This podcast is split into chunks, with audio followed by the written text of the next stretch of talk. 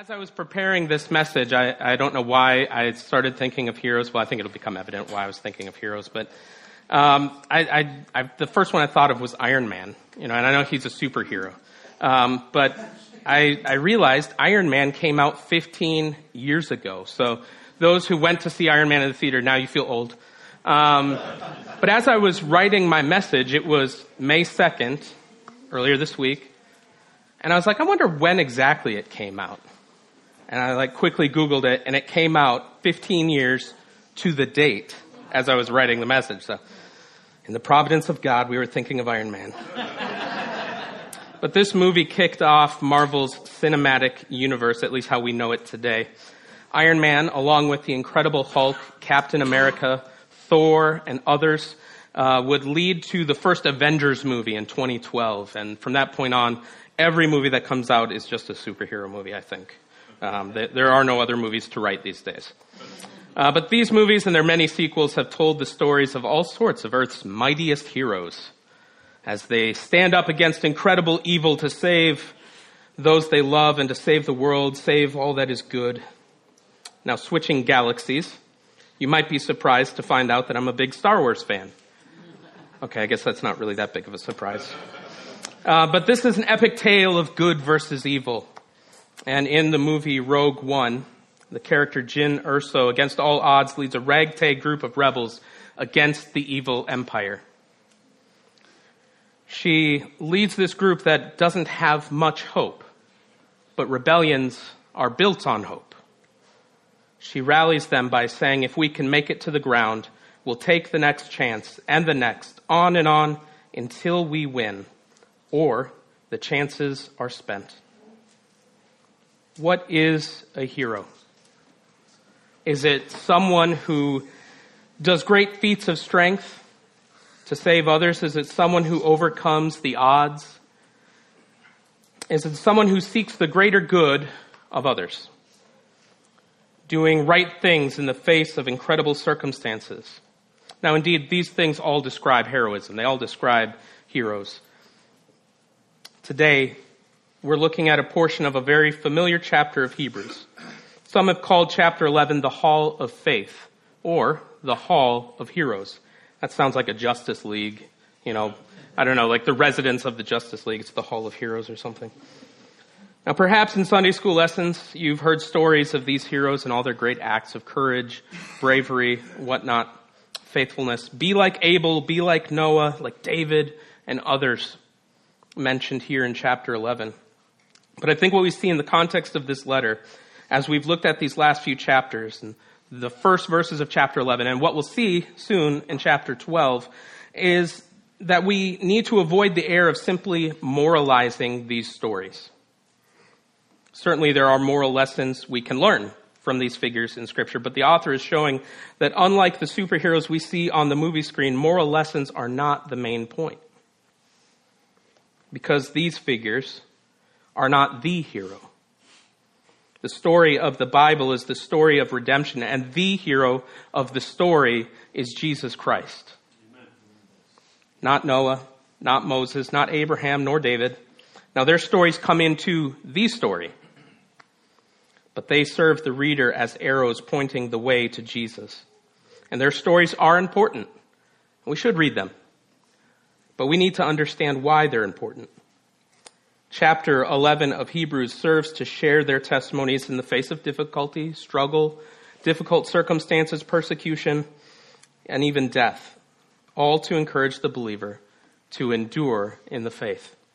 Their testimony is not simply that of bravery or courage, but rather the testimony of faith in the hero, Jesus Christ. So this morning we'll look at faith through these figures uh, from the Old Testament that we see here in verses 4 through 7 Abel, Enoch, and Noah. Let's read verses 4 through 7 of chapter 11. The author of Hebrews writes, By faith Abel offered to God a more acceptable sacrifice than Cain, through which he was commended as righteous, God commending him by accepting his gifts, and through his faith, though he died, he still speaks. By faith Enoch was taken up so that he should not see death, and he was not found because God had taken him. Now, before he was taken, he was commended as having pleased God. And without faith, it is impossible to please him. For whoever would draw near to God must believe that he exists and that he rewards those who seek him.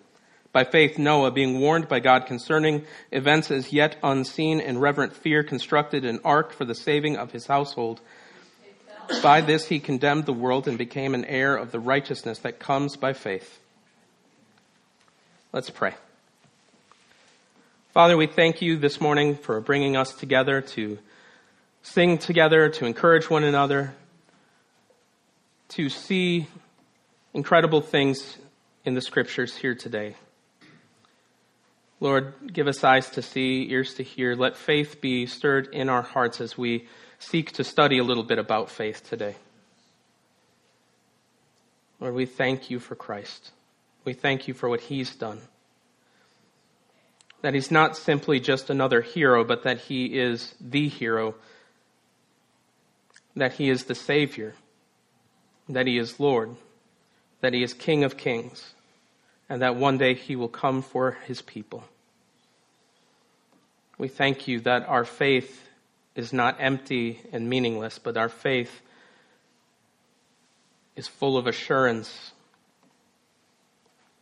Our faith is full of hope. Lord, help us to grow in the knowledge of you and your grace. In Jesus' name, amen. So let's look a little bit at Abel.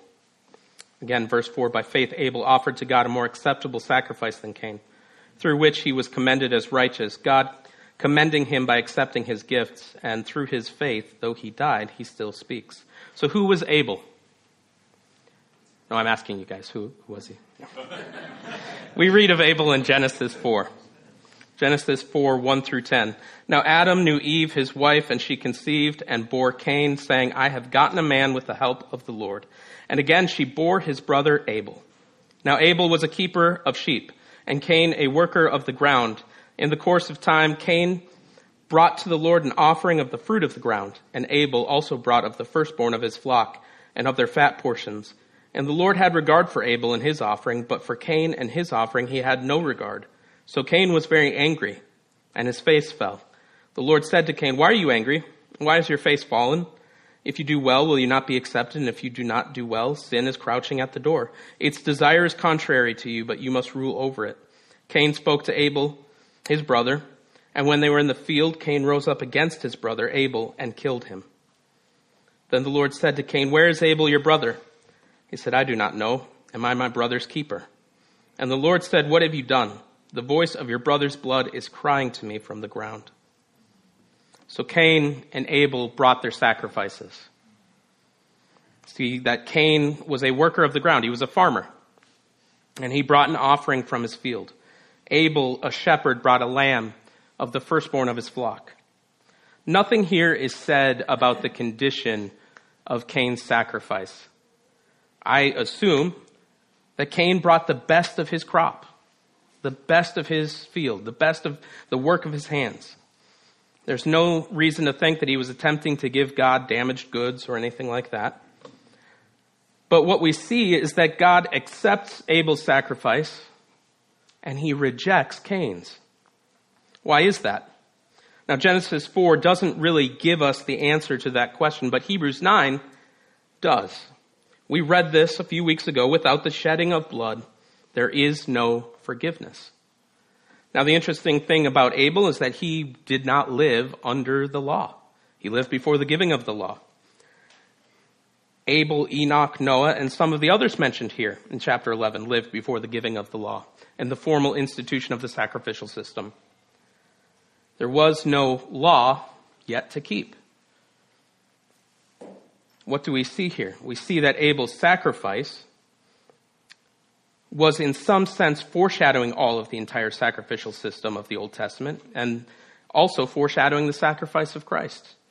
We see that God had instituted this idea of the shedding of blood even all the way back when his parents, Adam and Eve, sinned, when the parents of Abel and Cain. God clothed them in the skins of animals. And that's the first incident, instance of a animal sacrifice to cover the sins of people. Adam would have taught this to his sons. And perhaps even God had shared with Cain and Abel himself, instructing them in this. So Abel seems to understand that his greatest problem is sin, and that in order to deal with sin, blood must be shed for forgiveness. And though his sin could not be taken away by the blood of an animal, he obeyed in faith, looking to the promised one who would one day come and crush the serpent's head as promised in chapter 3 of Genesis. And so his sacrifice was offered in faith in God's promises. Cain's sacrifice looked to his own works, to his hands, his abilities. He grew these plants, toiling away under the heat of the sun, and he presented to God his best. He presented to God the things that he had worked, the things that he had done. But as we've looked at through the letter to the Hebrews, God's economy for forgiveness is a blood economy. It's not your best gifts. Our best gifts are just not enough. Blood is required. And so today, we may offer some kind of alternative sacrifice when we look to anything outside the finished work of Christ that is the gospel. So even good things are works of our effort. And those are rejected by God for the forgiveness of sin. So it's not Abel's works. It wasn't his faithfulness. It wasn't his obedience, you know, to, to all of God's commands that God accepted, but it was Abel's faith in God's promise. He was commended as righteous. So his faith in what the sacrifice represented we see that Abel speaks and that he demonstrated true worship of God through faith. And so today, his actions remain an example of faith and righteousness to us. Let's look at Enoch. Verses 5 and 6. By faith, Enoch was taken up so that he should not see death. And he was not found because God had taken him. Now, before he was taken, he was commended as having pleased God. And without faith, it is impossible to please him. For whoever would draw near to God must believe that he exists and that he rewards those who seek him. So Enoch is an interesting person to be included in this list of people that we often call the Hall of Faith or the Hall of Heroes or whatever. Not much is known about Enoch. Outside of just a few verses in Genesis and what we see here in Hebrews and maybe a passing reference here or there, we don't know a lot about this man. From Genesis, we learn that he was the great, great, great, great grandson of Adam. Perhaps the most interesting thing about Enoch is that he didn't die. That's what the author of Hebrews notes here. And we find the story of Enoch in Genesis 5, verses 21 through 24. When Enoch had lived 65 years, he fathered Methuselah. Enoch walked with God after he fathered Methuselah 300 years and had other sons and daughters. Thus, all the days of Enoch were 365 years. Enoch walked with God, and he was not, for God took him. You know, we as Christians believe some pretty crazy things. We believe a lot of things that are invisible things. We believe in God, yet we have not seen him. The Christian walk is a walk of faith and not of sight. Paul says that in 2 Corinthians 5 7, for we walk by faith, not by sight. Through faith, you've taken God at his word about who he says that he is and who he says you are without him, your sin problem, what Jesus did to take away sin. God has convinced us of these things. See, when you were born again, God the Holy Spirit actually changed your mind. That is what repentance is. God actually repents us. We often use that phrase to say, you know, we repent, but it's God who does the work of repenting. He's changing our mind. And so now you agree with God about salvation through the death and resurrection of Jesus, and you've sided with God against your sin. Yet these are mostly invisible things. Now, certainly actions of sin have been visible, but much of what we believe are these invisible things. We have the scriptures, and certainly those are visible, but they testify to some pretty crazy things as well.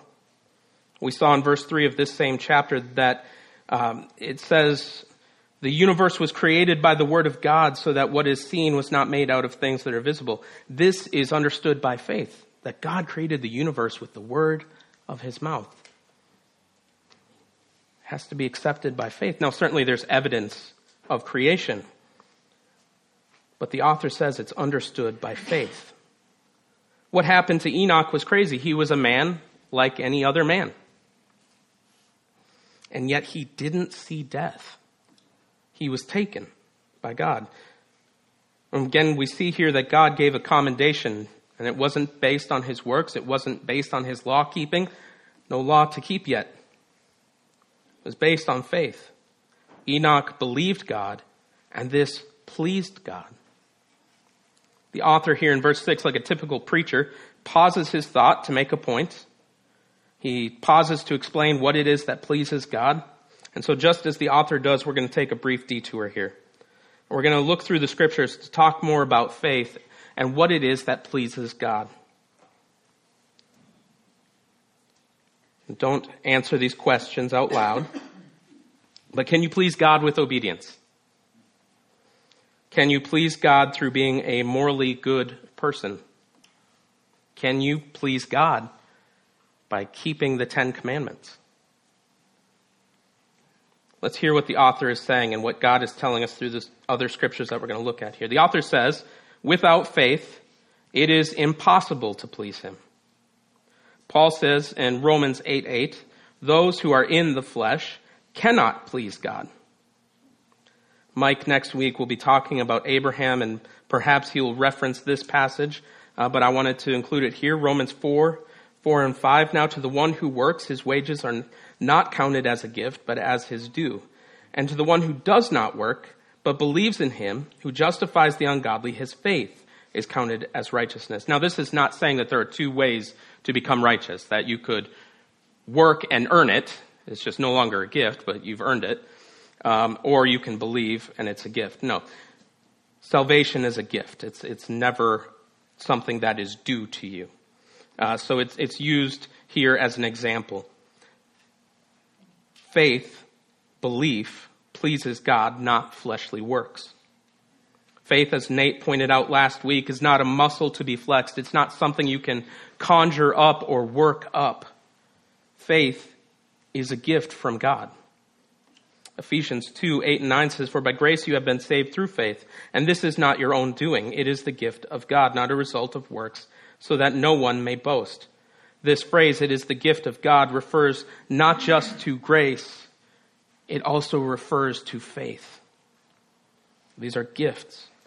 2 Peter 1 1 refers to faith as a gift. Simeon, or Simon Peter, a servant and apostle of Jesus Christ, to those who have obtained some translate that as received. To those who have received a faith of equal standing with ours by the righteousness of our God and Savior Jesus Christ, faith is received.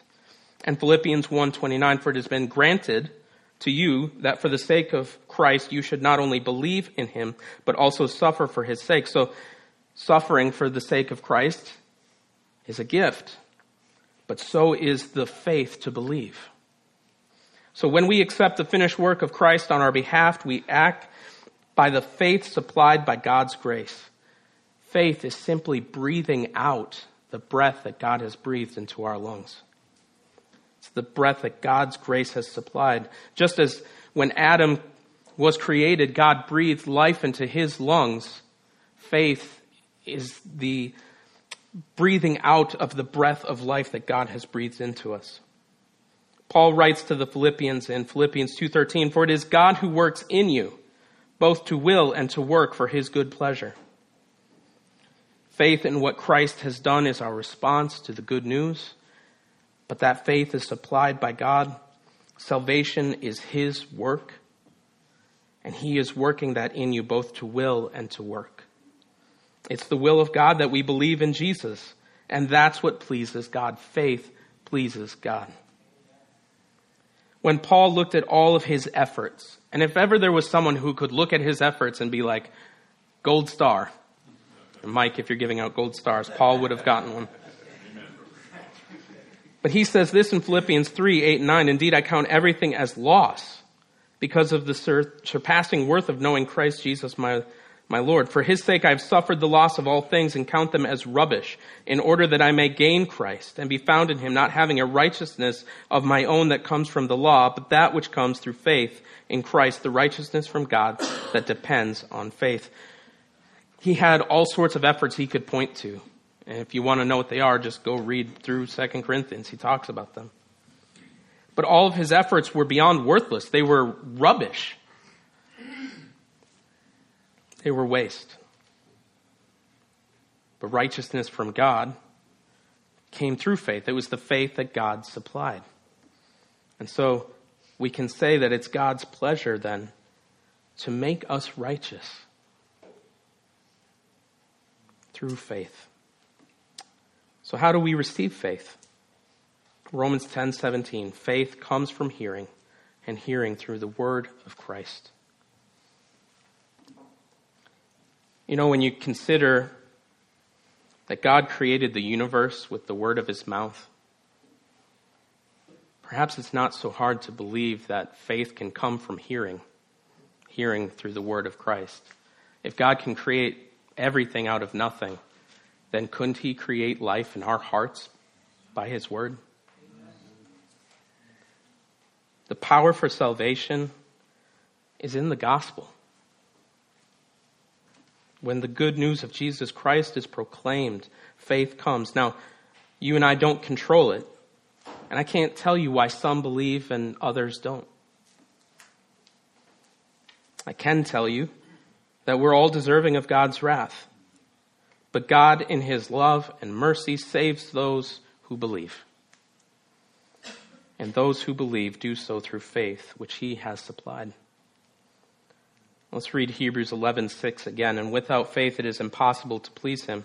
For whoever would draw near to God must believe that he exists and that he rewards those who seek him. We see, we see two big thoughts here. Now we've been covering the first one already. We've been looking at it already that without faith it is impossible to be commended. Faith pleases God.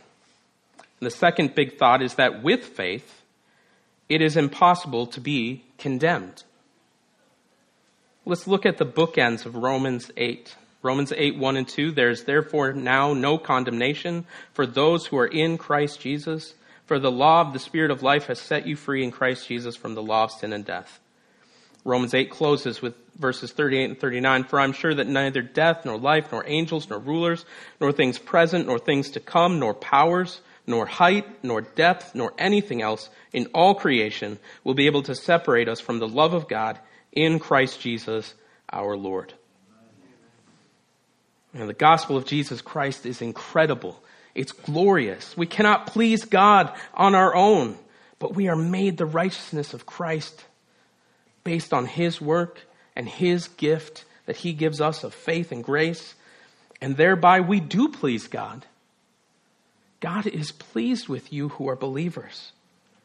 Not by your works, not by your own merits, but He's pleased by faith.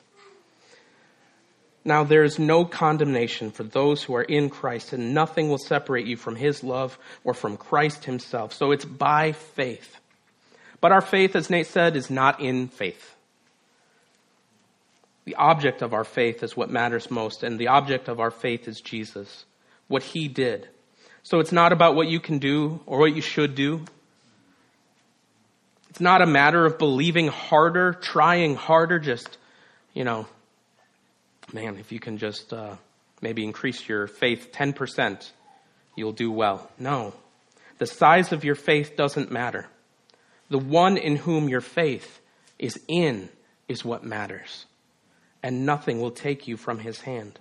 And we see here in uh, verse 6 that he rewards those who seek him. And who, uh, I'm flipping it a little bit here. Whoever would draw near to God must believe that he, that he exists. Faith unites us to the blessings of God. Nate said that faith looks. I, I really appreciated the way that he broke faith down last week for us. We see this in the lives of Abel and Enoch. They looked to the promises of God. They looked forward to the promises of God, specifically of the coming Redeemer. But this end of verse 6 that we believe in God through faith and um, that He rewards those who seek Him kind of draws us back to some of those crazy things that we believe, the invisible things that we're looking at. So it, we're not looking towards visible things, we're looking to some invisible things.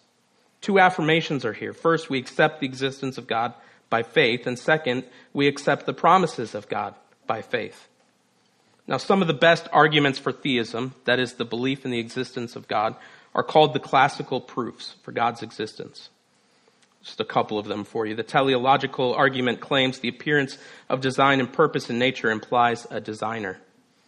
The moral argument claims that all people recognize some moral code of right and wrong. And there are some other arguments as well. But what the author is stating here is that the ultimate reason that we accept the existence of God is faith. It's belief. We believe that he has spoken through the scriptures. We believe that he has revealed himself in Christ Jesus. This is how he started the letter. Hebrews 1, 1 through 2, long ago, and many times and in many ways, God spoke to our fathers by the prophets. But in these last days, he has spoken to us by his Son, whom he appointed the heir of all things, through whom also he created the world. Now, it's certainly good to be able to have reason for what you believe. I encourage you to study, encourage you to dig into those things. But at the end of the day, it's faith. Taking God at his word. He rewards those who seek him. This isn't a reward like one has earned something. It is the gift of grace and mercy given to those who trust in God's promises. What he has spoken to us by his Son. We who are in the new covenant, we're, we are looking in faith. We look back at the work of Christ, his perfect one time sacrifice for the forgiveness of sin. This is the already that Nate spoke of last week. We live between the already and the not yet. Faith also looks forward to the promise of Christ's return and the establishing of his eternal kingdom when our salvation is fully consummated and will live in the full reality of God's presence. Abel, Enoch, Noah, they all looked forward to the coming promises of God. But we as believers look both backwards and forward. And we look forward in faith and with hope. Hope is not vain, wishful thinking, as we might think of in modern terms. Faith gives our hope a rock solid assurance of what is to come, though we do not know when. We don't know when it will come, but we know that Jesus will return. Let's look at Noah. Verse 7 By faith, Noah, being warned by God concerning events as yet unseen, in reverent fear constructed an ark for the saving of his household. By this he condemned the world and became an heir of the righteousness that comes by faith. So, who was Noah? We first hear about Noah in chapter 5 of Genesis. We find that he is in the 10th generation from Adam. His father was Lamech. Chapter 6 begins the story of Noah and the great flood. And um, we're going to read some portions of that. I didn't. I included all of it in the uh, text that you'll see on the screen, um, but I'm going to jump around in it, so forgive me. The Lord saw that the wickedness of man was great in the earth, and that every intention of the thoughts of his heart was only evil continually. And the Lord regretted that he had made man on the earth, and it grieved him to his heart. So the Lord said, I will blot out man whom I have created from the face of the land, man and animals, creeping things, and birds of the heavens, for I am sorry that I have made them. I said sorry very Canadianly. the thoughts that pop into my head, I can't help it. But Noah found favor in the eyes of the Lord.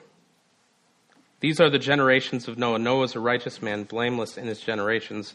Noah walked with God, and Noah had three sons. Shem, Ham, and Japheth.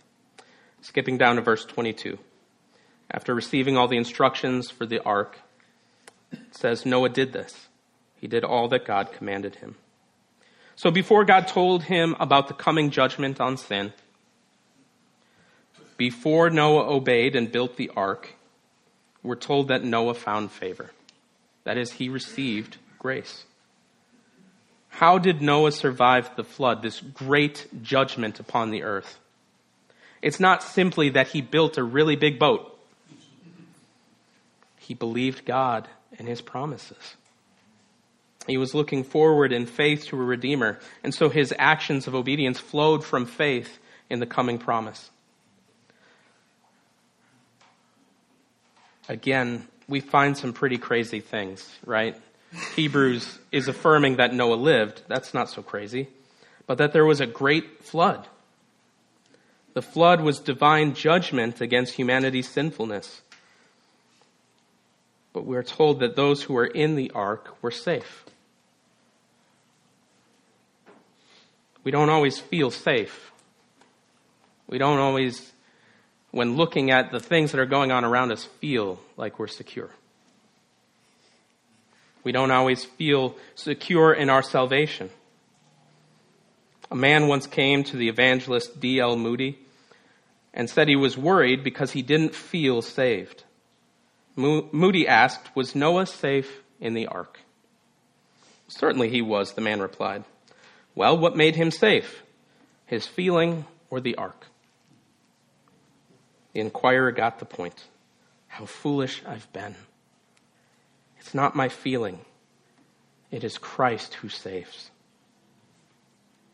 The story of Noah and the flood foreshadows the cross in a really beautiful way. And just to give you um, a little preview of what's coming this year, at the end of summer, we're going to uh, dig in a little bit to the gospel in Genesis. A few years back, Derek did a series called The Gospel of Joseph. And uh, late summer, we're going to do um, a series for about seven weeks where we'll cover the Gospel of Adam and the Gospel of Noah. Then we'll take a break for a little topical series and we'll come back um, with the, the Gospel of Abraham. What we see here in the story of the flood really pictures the gospel in a beautiful way. At the cross, God's divine wrath and judgment were poured out on Christ just like the waters of judgment flooded the earth. And Christ is the true ark. Those who have believed in Christ are in Christ, just as the family of Noah was in the ark. The believer is saved from God's divine wrath by being in Christ. The author of Hebrews says, By this Noah condemned the world those outside of Noah's ark were perishing. And today, those outside of Christ are perishing even now. Romans 1 speaks of judgment, the judgment that humanity is left in. And there is certainly a judgment to come for the unbeliever, but there is safety in the ark. So, believers, you who are in the ark, it's not your strength that saves you. It's not your actions that save you. It's the strength of the ark. It's the strength of the object of your faith, not the strength of your faith. And the object of your faith is Jesus Christ. So, brothers and sisters, you are safe from the wrath of God. You are safe from the constant waves of the things that are happening around us as we see the harmful effects of sin. You're safe whether you feel like it or not because you're in the ark. If you've not yet believed, the invitation to you today is that the doors of the ark are still open. And so you can come in.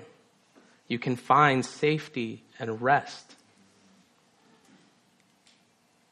How do we apply a message like this to our lives today?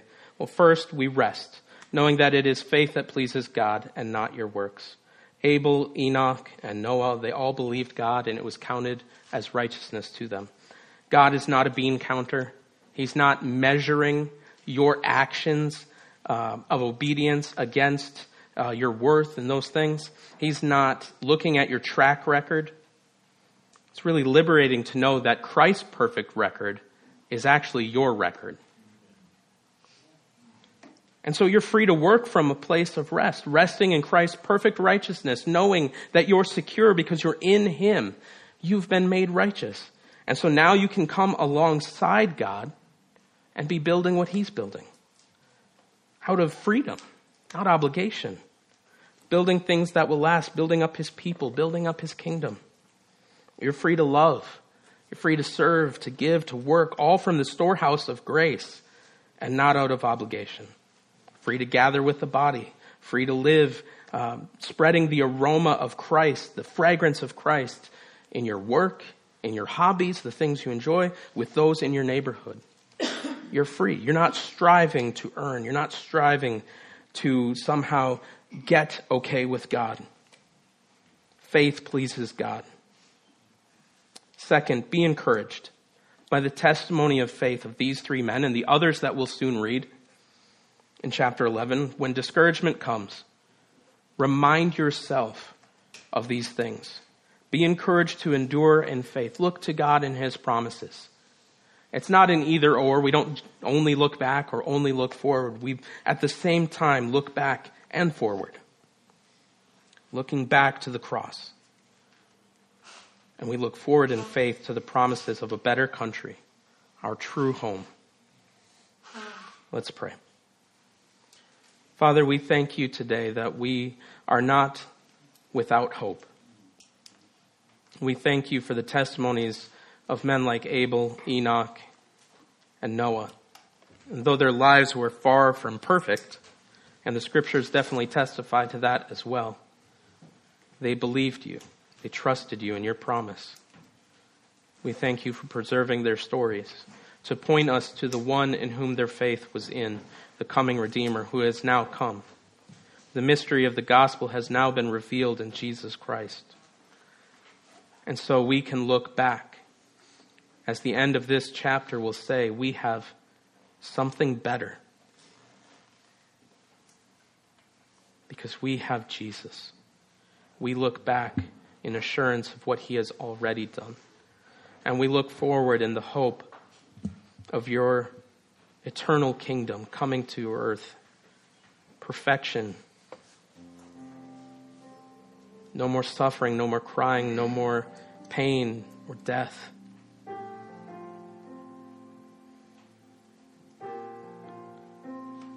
Father, give us strength that we need to endure. Give us the grace we need. And we know that you will because your promises are true. And it's in Jesus' name that we pray. Amen.